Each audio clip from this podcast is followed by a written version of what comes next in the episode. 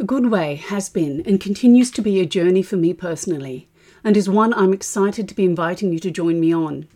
It's about providing an understanding of the scriptures to free you to know that you can choose to eat and live according to God's original design, even today in our modern society, and be in line with scripture, God's heart and intent, and receive God's blessing and benefits in your body, your environment, and in your relationships. In the last few weeks, we've covered a lot of ground. We've talked about what is the good way and what are first foods. We've looked at the journey mankind's relationship with food has taken throughout time. We've learnt the steps needed to start the journey home along the good way. When we looked at what is the good way, we touched upon first foods, first stewardship, and first relationships. When we start to look at the food we eat to, and to choose life giving food the way God created it, we start to become aware of how that food is produced and the soil and environment it's grown in. As we become more aware of our environment and start to interact with nature, we are drawn to the Creator of all things because all creation declares the glory of God. And we start to look at our relationship with God, each other, our environment, and our food. Each leads to the other, and it becomes a cyclical pattern of growth and understanding, spiraling from earth to heaven and back again, from our bellies to our hearts to our spirits.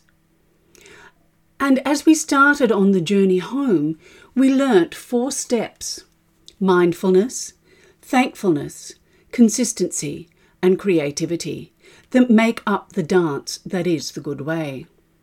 Over the next few weeks, we're going to take a closer look at first foods, first stewardship, and first relationships. Hi, I'm Jenna Jandro. I'm an integrative nutrition health coach, a master herbalist, and an essential oil specialist.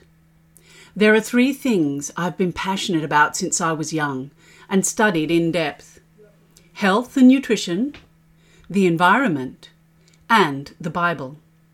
The good way is where these three come together. In Jeremiah 6:16 it says, "This is what the Lord says: Stand at the crossroads and look. Ask for the ancient paths, where the good way is, and walk in it, and you will find rest for your souls." The good way is about rediscovering the principles and plan God laid out for our blessing and benefit, and putting that plan into action. The good way is not about all or nothing thinking. It's about making choices. It's about choosing daily, moment by moment, to walk according to God's perfect plan for us. We won't always make the right choices. We won't always choose the right path, but we can always, always choose again. 1 Corinthians 6:12 says, "All things are permissible, but not all things are profitable." Welcome to the good way. Today we're going to take a closer look at first foods. In episode 2, we looked at what are first foods and what the Bible says. That first foods today are made up of whole, organic, non GMO seeds, nuts, grains, legumes, fruits, vegetables, and leafy greens. Not all as in the beginning, only those that are beneficial for human consumption. This is as a result of the fall and the curse upon the earth due to sin and what the science is saying that eating a whole food, plant based diet of seeds, nuts, grains, legumes, fruit, vegetables, and leafy greens is still the very best way to, for us to eat for health, wellness, and potential long life. And we talked about five ways to start incorporating more first foods into our eating. They were 1. Start slowly. Don't try to do it all in one go because your body needs time to adjust. Two, introduce one food at a time, one food group every two weeks, starting with leafy greens, and one food within that group each day. Three, eating produce, not products. Try to eat food in as close to its natural form as possible. Four, Remember it's a journey and don't beat yourself up if you get off track for a moment. And five, have fun. So, if you've been following along and putting into practice the things we've been talking about, then by now 50% of each meal you eat will be made up of leafy greens, and you'll be seeing some significant improvements in your health. Right? No, I get it. It's not always easy to make changes and be consistent with them, especially when you don't know what the next step is. So, today I'm going to lay out all the steps so get a pen and paper ready to write them down and pin them up somewhere that you will see them on a daily basis. Of the five ways we've looked at already to start incorporating more first foods into your eating, we're going to focus on number two. Introduce one food at a time, one food group every two weeks, starting with green leafy vegetables, and one food within that group each day. Our list of foods, of first foods, is seeds, nuts, grains, legumes, fruit, vegetables, and leafy greens. If you could see these as a food pyramid, they would start with the seeds at the top and work their way down the list to the leafy greens at the bottom. So, what we need to eat most of is leafy greens and least would be seeds and nuts, and I would include here plant based oils. These we need least because they are so nutrient dense. So let's start at the bottom of the pyramid and work our way up. The bottom layer is leafy greens. Why do we start here? Because the dark green leafy vegetables are full of vitamins, minerals, amino acids, which are the building blocks of proteins, phytonutrients, fibre, water, and even some fats. There's a lot of talk these days about superfoods, and people are travelling the world and going to a lot of expense to find and buy foods that will transform their health, but will ignore the superfoods that are right in their backyard. Dark green leafy vegetables are some of the most amazing superfoods you could ever find. And you don't have to travel to far flung destinations to find them or pay a lot of money to buy them. In fact, many of them are free in our yards, or are the green parts of vegetables that are thrown out on a daily basis. I'm talking about the leafy tops of carrots, beets, turnips, or many other root vegetables the outer dark green leaves of cabbage, cauliflower, and broccoli. The amazing nutritional and medicinal plants that so many people think of as broadleaf weeds and spend time and valuable resources trying to eradicate instead of putting them on their plates. There was a time when people would pull up useless grasses to make room for dandelions in their yards. Now, millions of dollars are spent every year to try to destroy the superfoods that grow for free in our backyards. I could spend weeks just talking about dark green leafy vegetables and not run out of new information to impart. But today I'm going to look very briefly at phytonutrients, fibre, and water. LiveScience.com, in their article, What Are Phytonutrients, state that among the benefits of phytonutrients are antioxidant and anti inflammatory activities. Phytonutrients may also enhance immunity and intercellular communication, repair DNA damage from exposure to toxins, detoxify carcinogens, and alter estrogen metabolism. The US Department of Agriculture notes that consuming a phytonutrient rich diet seems to be an effective strategy for reducing cancer and heart disease risks. Many phytonutrients give plants their pigments, so a good way to tell if a fruit or vegetable is rich in phytonutrients can be by its colour. Look for deep hued foods like berries, dark greens, melons, and spices. A good way to make sure you're getting all the phytonutrients you need is to eat the rainbow. Make sure you're eating lots of different coloured foods every day. And no, Skittles don't count. Fibre in foods is extremely important for helping us feel full, for keeping us regular, and for helping remove toxins, parasites, and heavy metals from our bodies. And then there's water. Water is essential for life, health, and wellness. H. H. Mitchell, in the Journal of Biological Chemistry, states the human brain and heart are composed of 73% water, and the lungs are about 83% water. The skin contains 64% water, muscles and kidneys are 79%, and even the bones are watery at 31%. Water is vital for life, and the water found in dark green leafy vegetables, as well as other fruits and vegetables, has the added benefit of being pure. As we move through the pyramid, the fiber, water, and vitamin content of foods decreases, and the protein, mineral, and oil content increases, making them more nutrient and calorie dense. I'm talking in generalities here, by the way you'll have to look at each food individually to get actual levels of different components in those foods. So, our first step is to introduce more, more leafy greens into our daily eating. And remember, start slowly. Don't try to do it all in one go, your body needs time to adjust. Introduce one food at a time one food group every two weeks, starting with the leafy green vegetables, and one food within that group each day.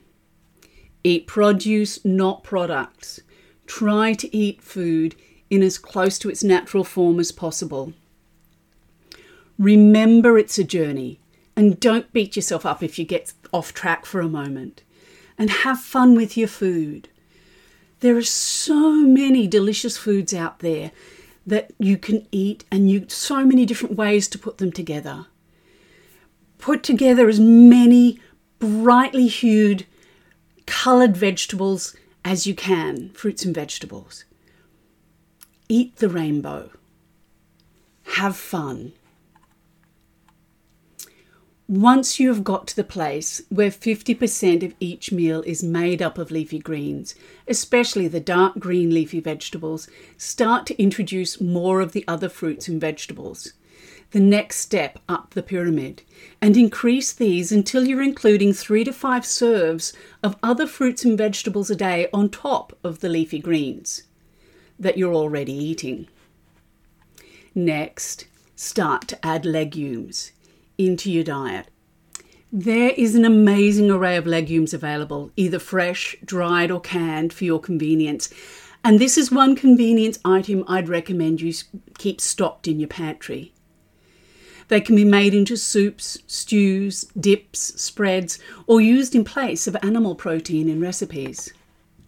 After legumes, start to introduce grains, whole grains, soaked, sprouted, ground, flaked, baked, boiled, as cereals, breads, or pastas, in soups or stews, or added to smoothies made into milk or juiced. There are so many ways you can include whole grains. And lastly, and also least, seeds and nuts. Eat these as snacks, as toppings on salads or soups and stews, or as nut or seed milks or cheeses and in desserts or sauces. As you introduce more and more of these life and health giving first foods into your daily eating, you will find that other foods will be crowded out. You will eat less and less animal proteins and processed and prepackaged foods, and your hunger for those things will be reduced. You will also find that the times that you do eat them, that they the effect they have on you is something you no longer want to experience. So, looking at our first foods pyramid, the bottom layer is where we start, and we eat the most of dark green leafy vegetables. The next layer is all of the other fruits and vegetables. Next, legumes, then grains, and lastly, seeds and nuts, with at the very tip of the pyramid, plant oils. I'm not going to give you percentages other than that each meal should be made up of 50% dark green leafy vegetables by volume, and the rest in decreasing amounts as you go up the pyramid. Each person is an individual and their nutritional needs will vary based on their health status, their metabolism, their genetic makeup, and their activity levels. But the more first foods you can include in your daily eating, the better you'll feel, and the greater the health benefits you'll see in your body, mind, and emotions. God's intention was for us to eat a whole food plant based diet of seeds, nuts, grains, legumes, fruit, vegetables, and leafy greens. And science is telling us that this is still the very best way for us to eat. This doesn't mean you can't eat anything else. We have the freedom to choose to eat whatever we want, as long as we do so knowing that the freedom to choose comes with the consequences of those choices. I recommend 50% or more of our food be made up of whole plant foods, first foods, to see the health benefits that come with them. And remember, the modifying of nutritional content of foods to increase or decrease specific nutrients, or the taking of isolated nutrients in the form of supplements, does not have the same beneficial health effect as eating a whole food plant based diet. God's original plan for us was perfect. In fact, He declared that it was very good.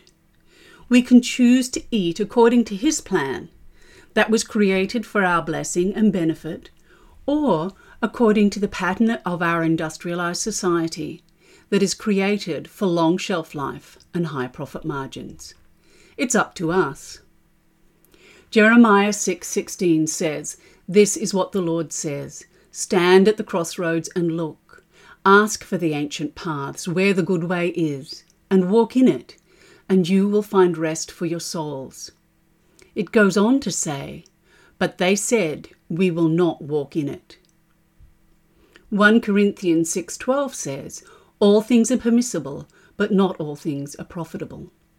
And in Deuteronomy 30 verse 19 it says, "I have set before you life and death, blessing and curse.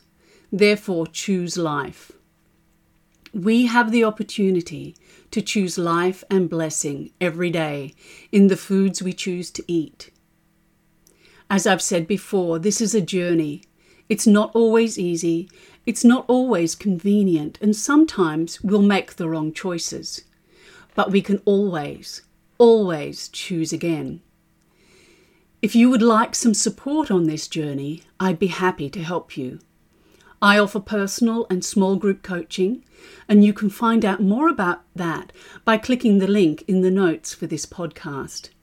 And remember, as you start to make changes in your eating, do so with mindfulness, thankfulness, consistency, and creativity, so that your new eating patterns can become not just beneficial to your health and wellness, but a creative act of worship to our Creator God. Join me next week as we take a closer look at First Stewardship. Thank you for listening. I'm Jenna, and this is The Good Way. If you've enjoyed what you've heard today, please leave a review. I'd love to hear how this podcast has impacted you, or you can leave any questions you have. I'll be happy to answer them for you in future podcasts. And please share this podcast with your friends. You can take a screenshot of this page and share it to your social media pages, or take a screenshot of your review and post that. If you'd like to help keep The Good Way on the air, you can support The Good Way on Patreon at www.patreon.com forward slash the underscore good underscore way. I'm Jenna Jandro, walking with you on the good way.